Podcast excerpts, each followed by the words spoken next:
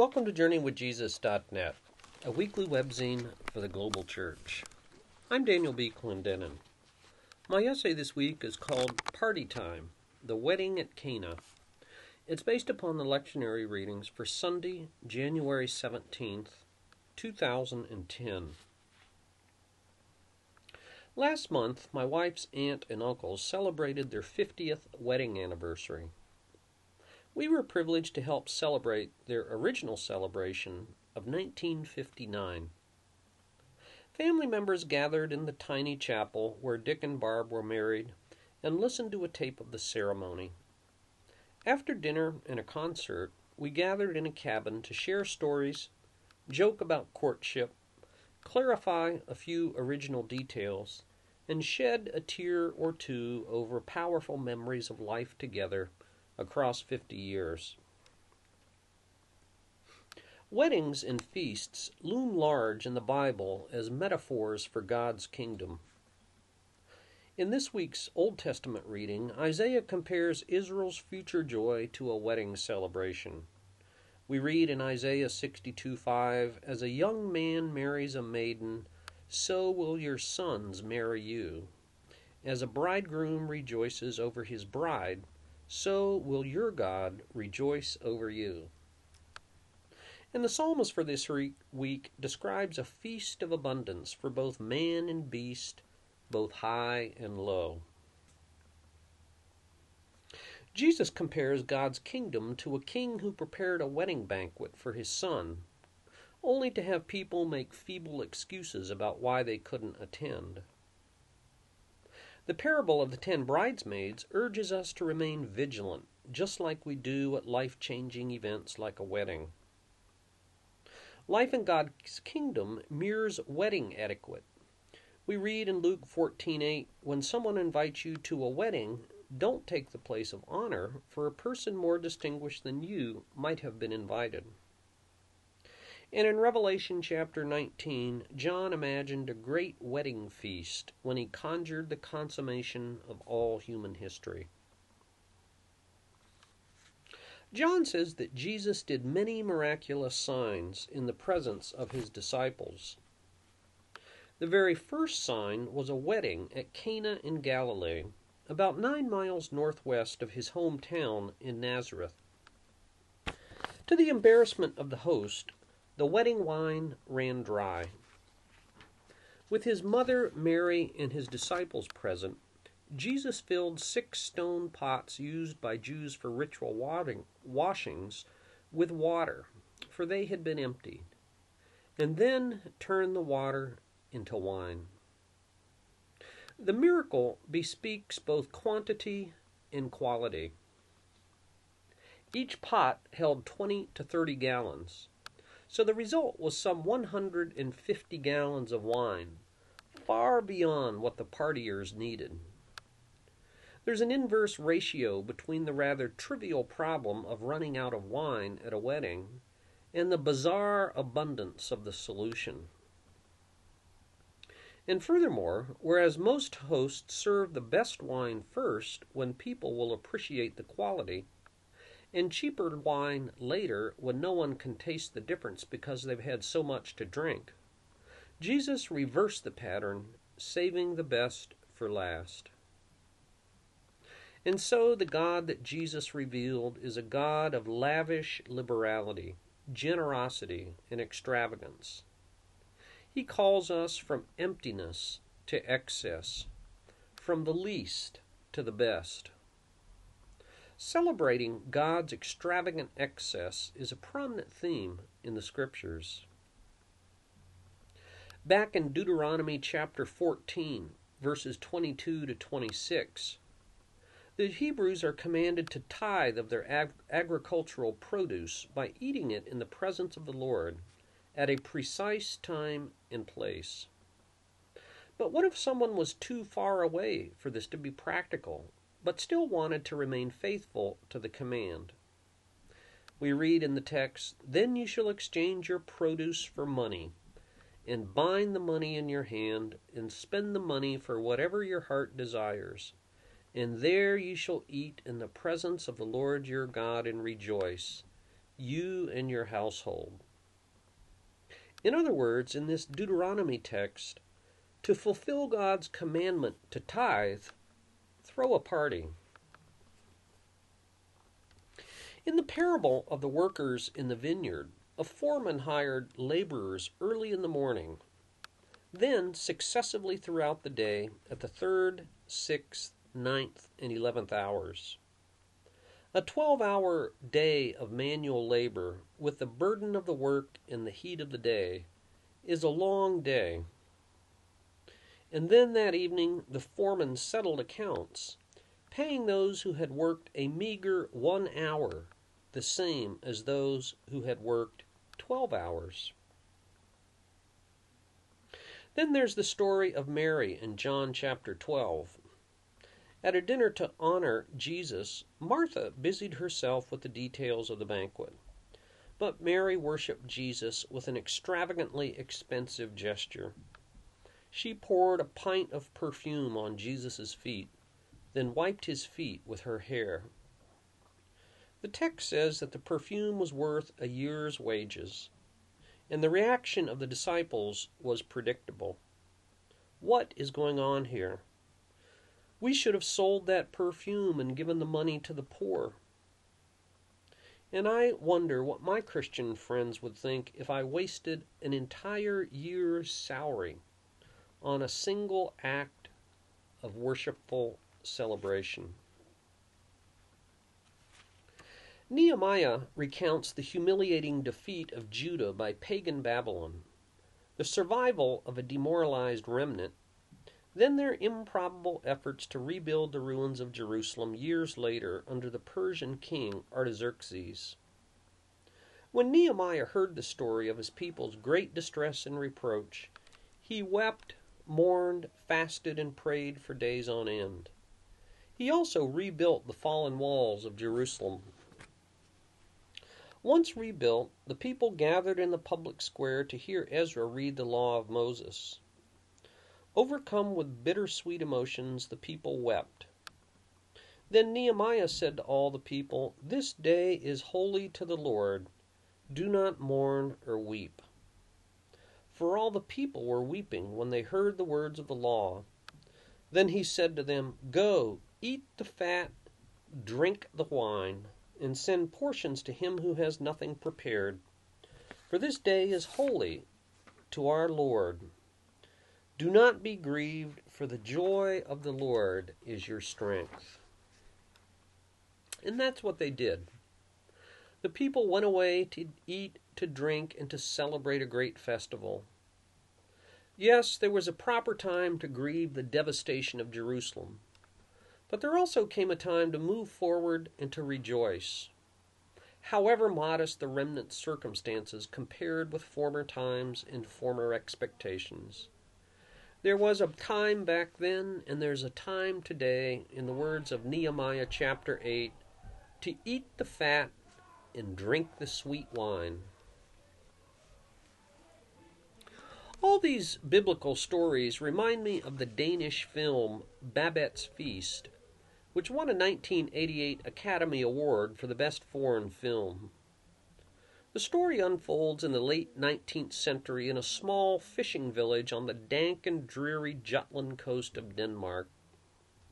Two sisters have given their own given up their own ambitions to care for their aging father, an elderly pastor of a stern and tiny church.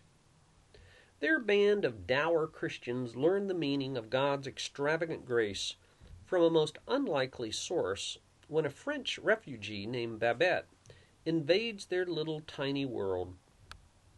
In a highly symbolic act, Babette, who was once a famous chef in Paris, cooks the villagers a sumptuous feast. At first, the villagers can't allow themselves to enjoy such extravagance. But they loosen up and learn to accept celebration, excess, and abundance. At Cana in Galilee, Jesus filled and fulfilled the ancient promises of Judaism. He filled the empty pots used for ritual purity with wine used for secular celebration. He didn't merely announce a coming reign of God or direct attention away from himself to some other. With this, the first of his many miraculous signs, he demonstrated that somehow and in some unsurpassed manner he revealed the glory and character of God like no other. This friend of sinners, accused of being a glutton and a drunkard, revealed a God of extravagant goodness and mercy. And for further reflection, you might want to watch the 1988 film Babette's Feast. Why do some Christians find it hard to accept God's extravagant grace? Consider the gospel theme of the most grace for the least deserving. And for another gospel party, see Luke chapter 15. A ring, a robe, and a party for the prodigal son.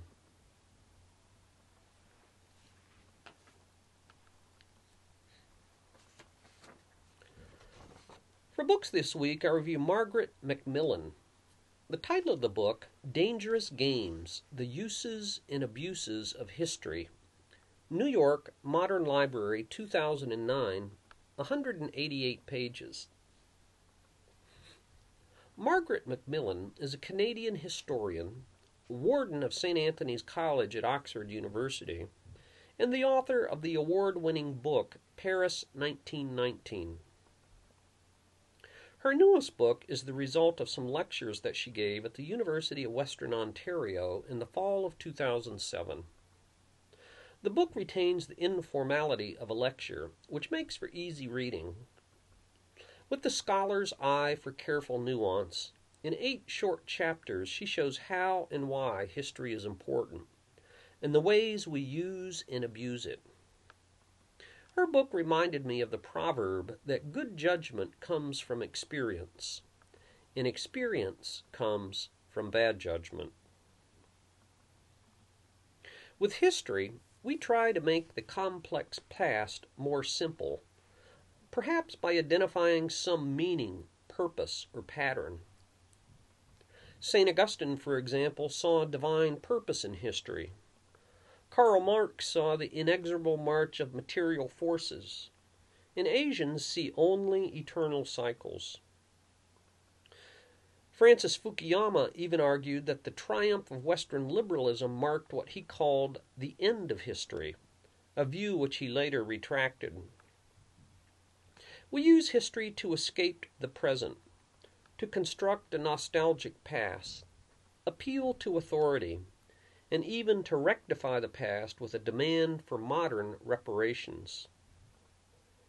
History is far too important, says Macmillan, to concede to amateurs, to political ideologues, sweeping generalizations, or oversimplified complexities. She would thus raise the bar of historical vigor.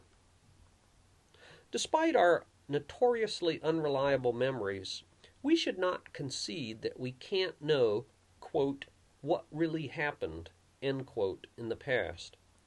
There is, she says, an irreducible core to past events that we can, in fact, recover. National myth making about past glories and grievances is a special source of distortions, suppressions, and flat out falsifications. Good history, on the other hand, deconstructs bad myths. Nations, as we understand them, are in fact a recent development of the last 200 years. But that hasn't stopped spurious appeals to imaginary past histories. At its best, history can educate us, but even here there are murky areas.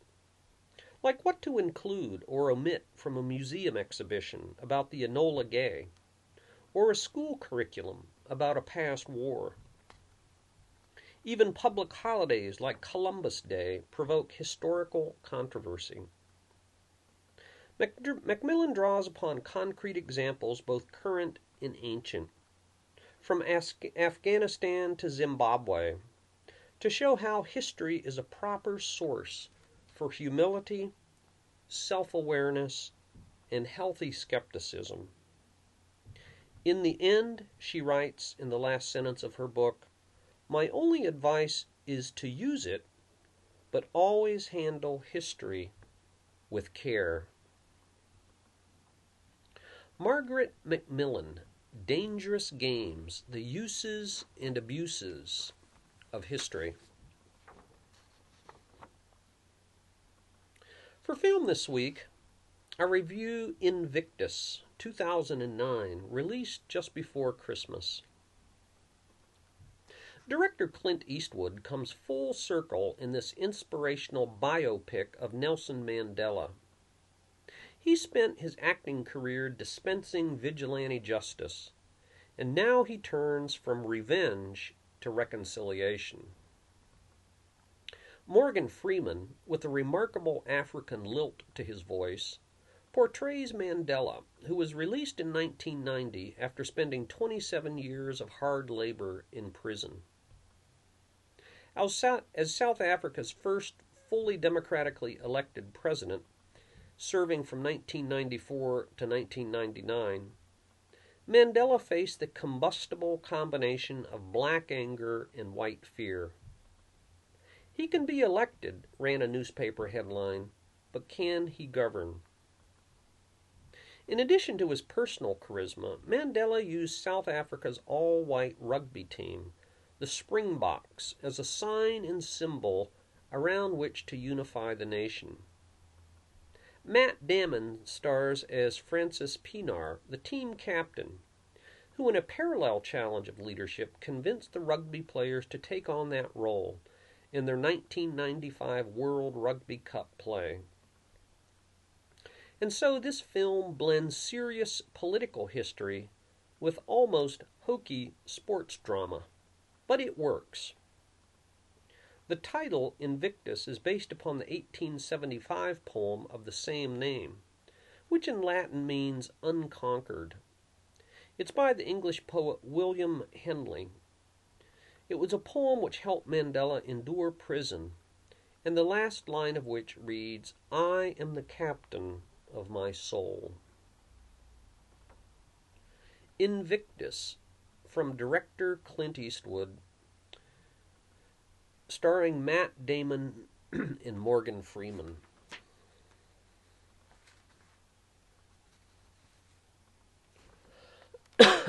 and finally, for this week, for poetry, we've posted a poem called A Future Not Our Own. It's a poem written, in fact, by Bishop Ken Untener of Saginaw, Michigan, and it was drafted for a homily in November 1979 to celebrate departed priests, and especially the anniversary of the martyrdom of Bishop Oscar Romero. a future not our own. It helps now and then to step back and take a long view. The kingdom is not only beyond our efforts, it is beyond our vision. We accomplish in our lifetime only a fraction of the magnificent enterprise that is God's work. Nothing we do is complete which is another way of saying that the kingdom always lies beyond us. No statement says all that could be said. No prayer fully expresses our faith. No confession brings perfection. No pastoral visit brings wholeness. No program accomplishes the church's mission. No set of goals and objectives include everything. This is what we are about. We plant the seeds that one day will grow. We water the seeds already planted, knowing that they hold future promise. We lay foundations that will need further development. We provide yeast that produces effects far beyond our capabilities. We cannot do everything, and there is a sense of liberation in realizing this. This enables us to do something, and to do it very well. It may be incomplete, but it is a beginning, a step along the way, an opportunity for the Lord's grace to enter and do the rest. We may never see the end results, but that is the difference between the master builder and the worker. We are workers, not master builders, ministers, not messiahs. We are prophets of a future, not our own. A prayer composed by Bishop Ken Untener of Saginaw, Michigan. Thank you for joining us at JourneyWithJesus.net for Sunday, January 17th, 2010. I'm Daniel B. Clendenin.